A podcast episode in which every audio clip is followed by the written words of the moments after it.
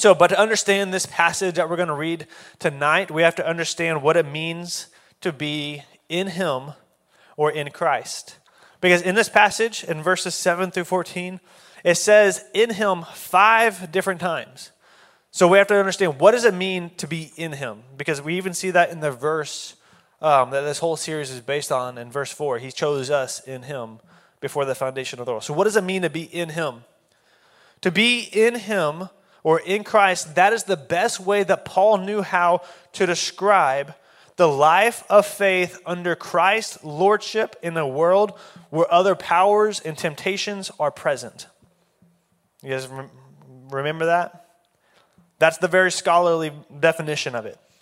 To be in Him, it's to live, in, or it's the best way to describe the life in faith under Christ's lordship in a world where other powers and temptations are present. A different definition is to act in Christ, is to act in faith and obedience in the face of false alternatives. Or miss, more simply, this is my definition. To be in Christ, it's to believe in and to trust in Jesus and his way of life over the way of the world. It's to believe that Jesus is real, that he died and he rose again, and it's to believe that the way that he says to live is actually the best way to live versus what the world says to live. That's what it means to be in Christ. It's to actually be like Jesus in a world that isn't like Jesus. So whenever it's referring to like in Christ, in Christ, in Christ, it's referring to those of you who are actually believing in and trusting in and living like Jesus. And the world, as you guys know, it is very unlike Christ. The world says a lot of things that are opposed to what Jesus says. And that's why it's important to know if are you in Jesus or you're not. Because the world, they'll tell you lies. And, and what I mean by the world, it's everything, it's the culture and society that is not following the way of Christ. It's those who are doing it on their own. Anything that is not in Christ is of the world by definition. So the world, they'll tell you, you might hear, like, you don't need a Savior. You're good enough the way you are. Or you just need to strive for your higher power or your, then reach your potential. Or they might say something like, you, everything you need is in you. You just have to find it. One of my favorites is like, you do you. Like you hear the world, like everyone always says, like you do you. Just do whatever makes you happy. As long as it makes you happy, that's all that matters. And all of these sayings are opposed to believing in and trusting in Jesus and his gospel. All these things are opposed to that. And here's why. Here's what the Bible says opposed to that. So, starting in Ephesians chapter 1, verse 7 through 8, it says, In him, there's the first one, we have redemption through his blood, the forgiveness of our trespasses, according to the riches of his grace that he richly poured out on us with all wisdom and understanding. So, from this passage, it is clear that we have all made mistakes and we have all messed up, and all of those mistakes require death. Let me say that again. It's, from this passage, we see that all of us have sinned. We've all have fallen short. We've all messed up, and those mess ups, those mistakes, require death. That is a message that the world is not going to tell you. The world's not going to tell you that you're so messed up that you just it deserves death. And so those mistakes in this passage, it's called trespasses. Um, that is the ignorance of which you have not known. To trespass means that you do something that you know you shouldn't have done.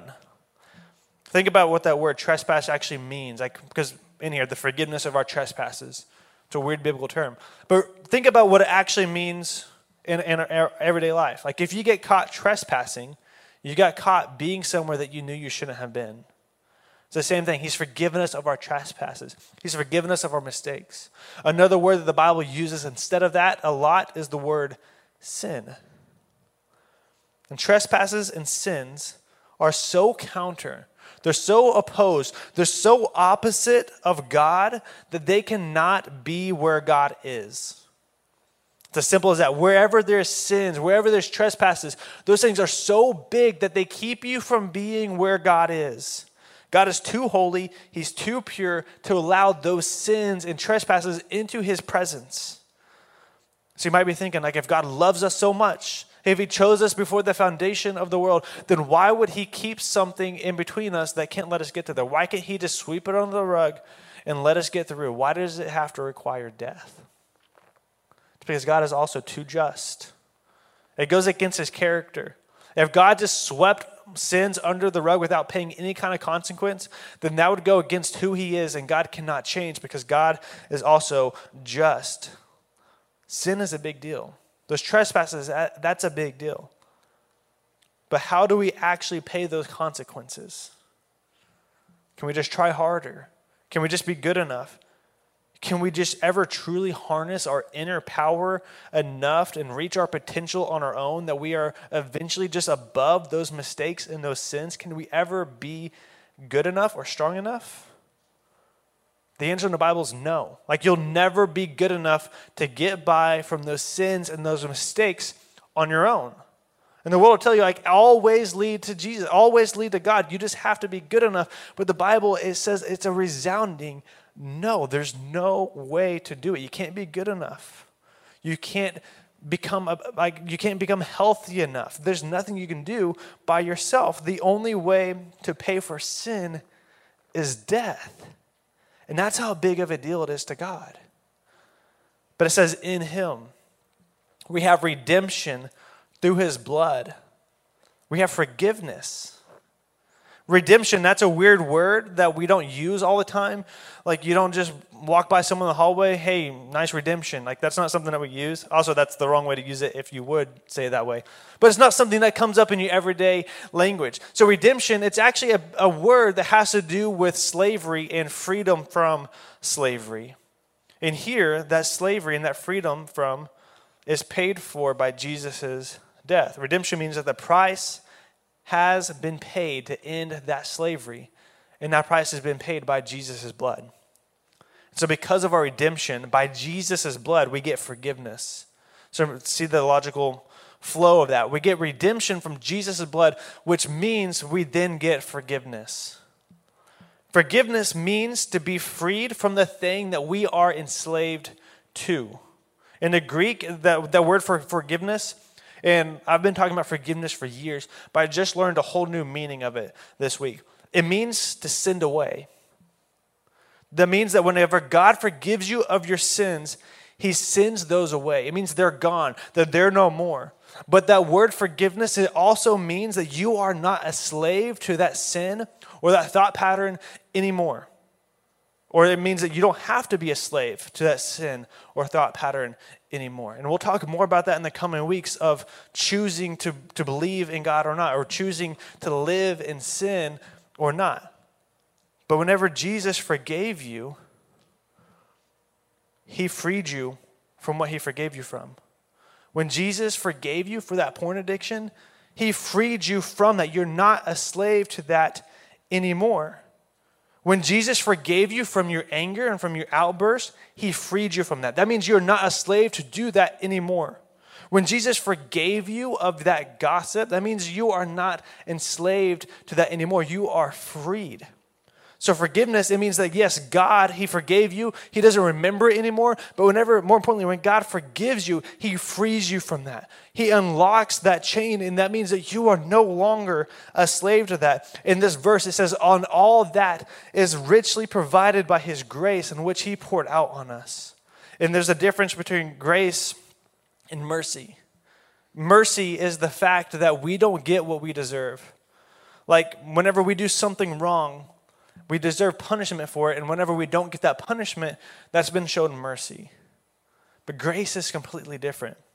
Grace is you do something wrong, you don't get the punishment for it, but instead you get something else you completely don't deserve at all.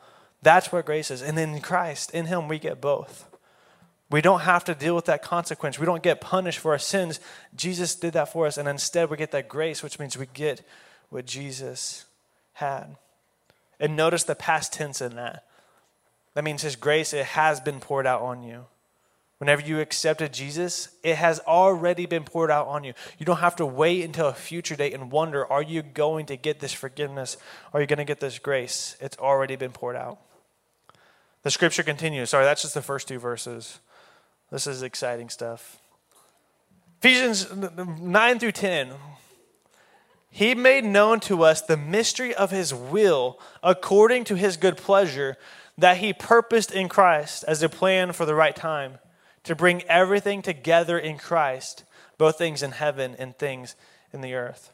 The mystery of his will was the plan from the very beginning to save humanity from Christ.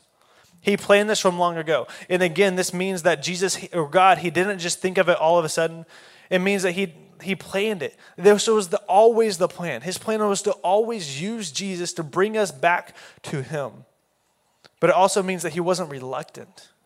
This means that he wasn't up there like, oh man, I have to save them now. They messed up and now I got to go and I got to save them. Jesus, it says this was his good pleasure. And this also tells us, and this plan was for once and all time to bring all of humanity and all of creation and everything under Jesus' rule. But this also tells us that whenever God plans something, it will happen. It doesn't matter if God, like if God says he's going to do something, if something is in the plan of God, he will make sure that plan happens. It doesn't matter if he has to move armies of nations or he has to move mountains. If God planned it, it's going to happen. That also means that if he promises something, that it will come true. If God promised that something is going to happen, he will always fulfill his promise. Bible continues in verse 1 or yeah, chapter 1 verse 11 and 12. These is one of my favorites. In him we have, that's not a joke. That's not a joke. This is good. In him we have also received an inheritance because we were predestined according to the plan of the one who works out everything in agreement with the purpose of his will, so that we who had already put our hope in Christ might bring praise to his glory. In this verse, there is purpose. You might be thinking, why do I exist? Or maybe you never have, and maybe I just propose a question that's going to keep you up for the rest of the night. Why do I exist? Why am I here? Why did God create us? Why did He make this earth? Why did He put us on it? But more importantly, what is my purpose in this world? How do I fit in with the 7.5 billion other people? Why am I here? In this verse is purpose. God had a purpose in saving us. God had a purpose, and that was so that we can receive an inheritance that Jesus deserves. Think about what an inheritance is. Inheritance is what you get whenever your parents or your grandparents die. Like, just to put it plainly, that's what an inheritance is. Like, if you have a really rich family, really rich grandparents and parents, whenever they die, you get what they had. Like, you get all that money and all their houses and cars. Like, that is your inheritance. But if you have a hoarding family, that means whenever they die, like you get all their trash and all their belongings. That's your inheritance, right? Your inheritance is what you inherit whenever someone goes on. Whenever we are saved, we're not just saved from hell. We're not just saved from death. We're not just saved to get to heaven. But whenever we are saved, something changes and something happens. And whenever we're saved, we're born again into God's royal family. We are adopted in, in the children of God, and that means that all the benefits that we get are, are the spiritual inheritance. We to, we to receive all that Jesus receives because we are now God's children. That's your inheritance. That's your spiritual inheritance. When you're saved, you get everything that Jesus gets because you have been adopted into the family of God.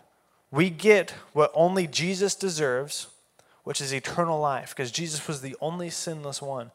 We get all of that. We get everything that Jesus deserves, all that glory, all the honor, because he paid the penalty that we deserved.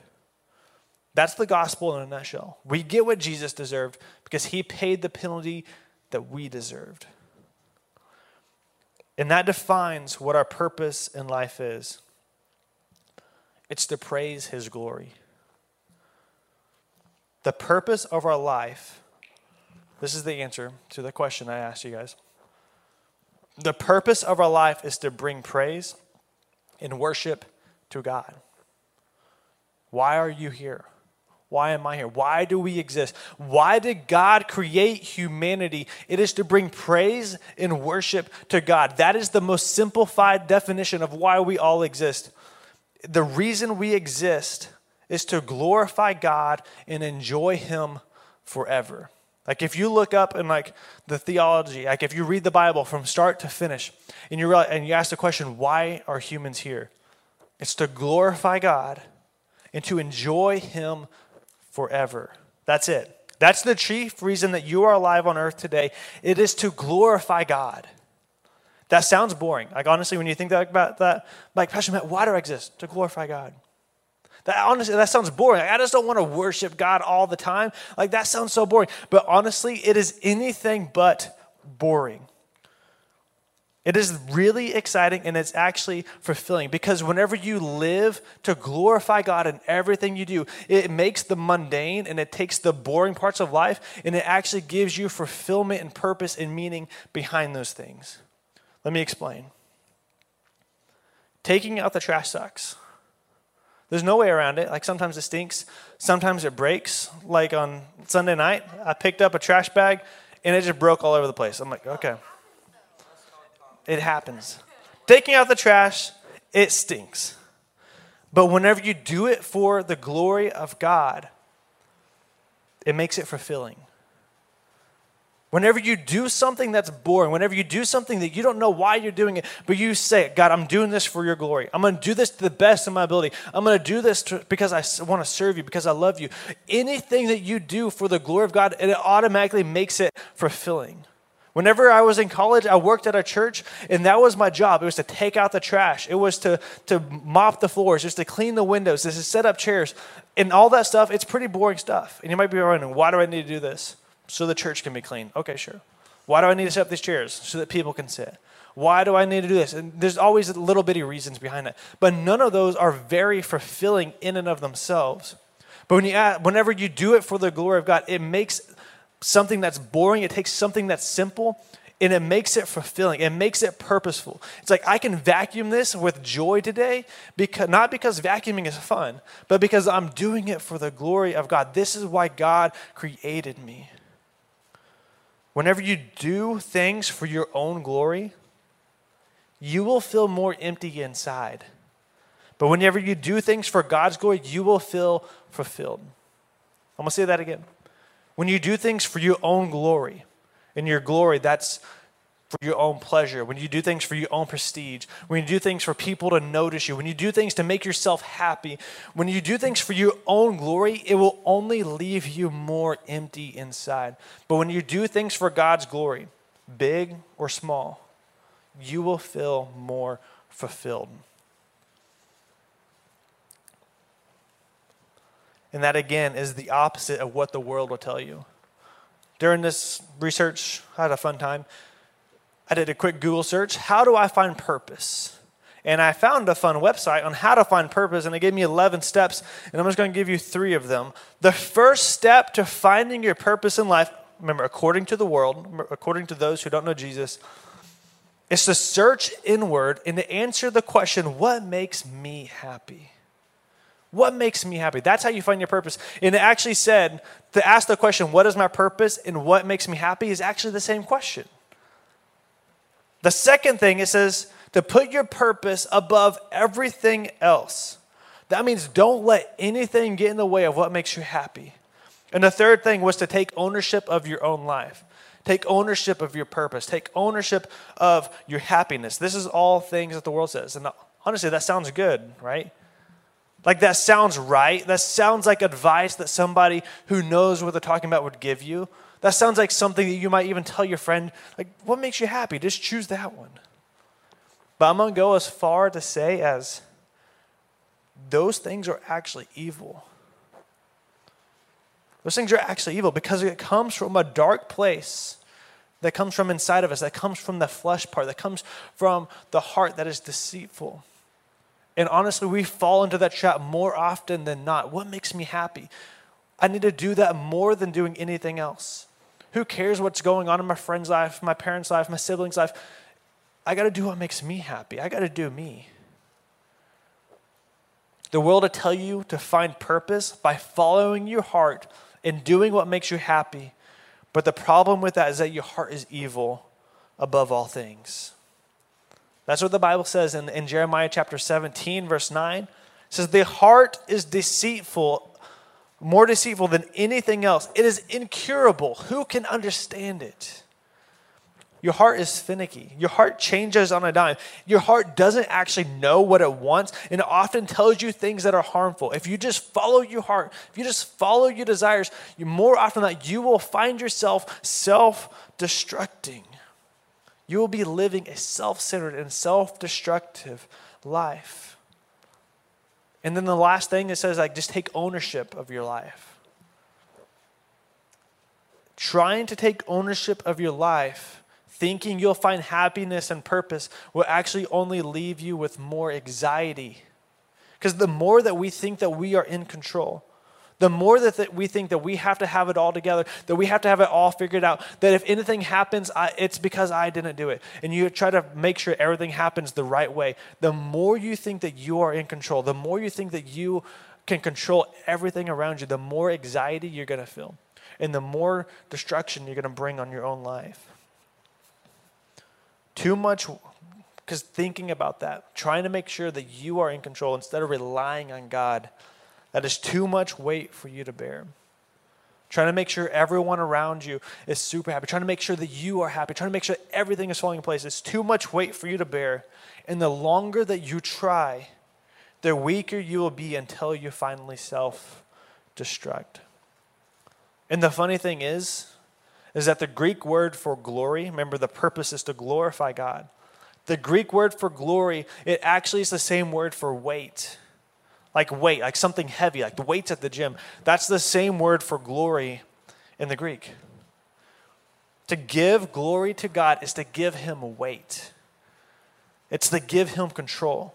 It's to give him ownership. It's to say, God, you are in charge and I'm not. Saying, God, I, God, I trust you. God, I know that I can't control every little thing, but God, I trust that you can. God, I know that you're in control. That's what it means to give glory to God. It's to give Him the weight. That is our purpose. To give glory to God, to acknowledge that He is in control, and then to enjoy Him forever. That last part, it can go off the rails a little bit, but that's, the, that's it. To enjoy what God has given you. That means simple things like that cup of coffee you get in the morning you can glorify God by doing simple things like drinking coffee, by acknowledging that God, you gave this to me, and I'm just going to enjoy this because I know that this is a good gift that you've given me. Anything that's not sin that God has given you to enjoy, enjoy it. Food, sleep, friendships, enjoy those things, and you can glorify God in those. Following God isn't boring. God has given us good gifts for us to enjoy in their proper perspective. Finally, Paul, he ends with this in verse 13 and 14. In him, this is the fourth one, you all you were you also were sealed with the promised Holy Spirit when you heard the word of truth, the gospel of your salvation when you believed. The Holy Spirit is the down payment of our inheritance until the redemption of the possession to the praise of his glory in Christ, in Him, you are sealed by the Holy Spirit. That means that your inheritance is secure. That means that your salvation is secure. That means that you don't have to worry about every time you mess up, every little mistake. You don't have to worry: Am I in or am I out? Is God going to forgive me or is He not? Like I used to think, like if I sinned right before I died, that means I was automatically going to go to hell. Like everything I did in life, it wasn't going to mean anything to God just because I thought a bad thought or I did a bad thing right before I died. But he says, You are in him, you were sealed with the promise of the Holy Spirit. That means your salvation in God, it's secure. I mean, sure, like you, you're adopted into the family. God's not going to kick you out of his family. And sure, you can walk away from that family. You can leave God if you want to. You can deny that he exists. You can deny that he saved you. Or you can just slowly drift away. And you can leave the family that way. But as long as you live a life to glorify God, and your desires to know Him, and your desires to get closer to Him, and you want to know Him, you want to make Him known, then your salvation is secured. You don't have to worry. And that frees you up to truly live a free and satisfying life. The band will go ahead and come back. Life in Him Remember, life in Jesus, life believing and living and trusting in Jesus that is counter to the world around you, that is the best way to live. It might not always feel the best way. Living the life of Jesus counter to what, like, think about the people who are sitting across from you at the lunch table. It might not always feel like it's the best. Like, if you, like, say, like, I'm, I'm to live different from them. I'm not to cuss. I'm not to go to the party. I'm not to do what they do. It doesn't feel that comfortable in the moment. But I promise you, living the life in Jesus, believing and trusting Him, that is the best life that you can live. That is where you will find what you need. Because the world cannot offer you freedom from sin. The world cannot offer you true purpose and meaning. The world cannot fulfill or satisfy. That is only found in Christ, living in Him. So you might be asking, what do we do with this? What's the next step? What do we do? The first is, as you can already see on the screen, the first and most important is to believe in Jesus. And now that's not just the simple of like, I believe Jesus existed. I believe Jesus was real. And it's not even that first moment of, okay, I believe and trust in Jesus. No, to believe in Jesus is to believe in and to trust that what he did for you by dying on the cross means that you can be freed. It's to believe that by his death, you can find forgiveness and freedom from sin. So, when I say the first thing that we need to do is to believe in Jesus, that's not just that one time believe in Jesus so you can be saved, believe. It's an everyday choose to believe in Jesus and his saving work for you. It's to believe in him over the lies of the world. It's to wake up every day and say, I choose to believe. Whenever something happens, you've been saved for months, you've been saved for years, but then a doubt comes up and you say, No, I choose to believe and trust in Jesus. Something comes up, I have anxiety, I have worry. No, I trust in Jesus. I believe in Him. I believe that what He says is true. I believe the life He's calling me to live is good. Believe in Jesus. The second is to live in your inheritance. That means finding satisfaction in your new life of freedom. That is by doing everything for God's glory.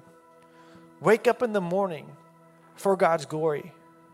Take care of yourself for God's glory. Serve everybody you can for God's glory. Obey those in authority, your leaders, your teachers, your parents for God's glory. And then enjoy all the good things that God gives you, which are that's really good food I know this is getting really practical. Really good drinks, really close friendships. Enjoy those things for God's glory. And that is how you live in that inheritance by finding freedom and satisfaction in what God has given you. And finally, trust in Jesus' completed work for you. Jesus died 2,000 years ago so that you can be freed. So be free from that anxiety of wondering if you're really saved or not, or if you're going to heaven or not. By believing and trusting in Jesus and confessing Him, you are sealed.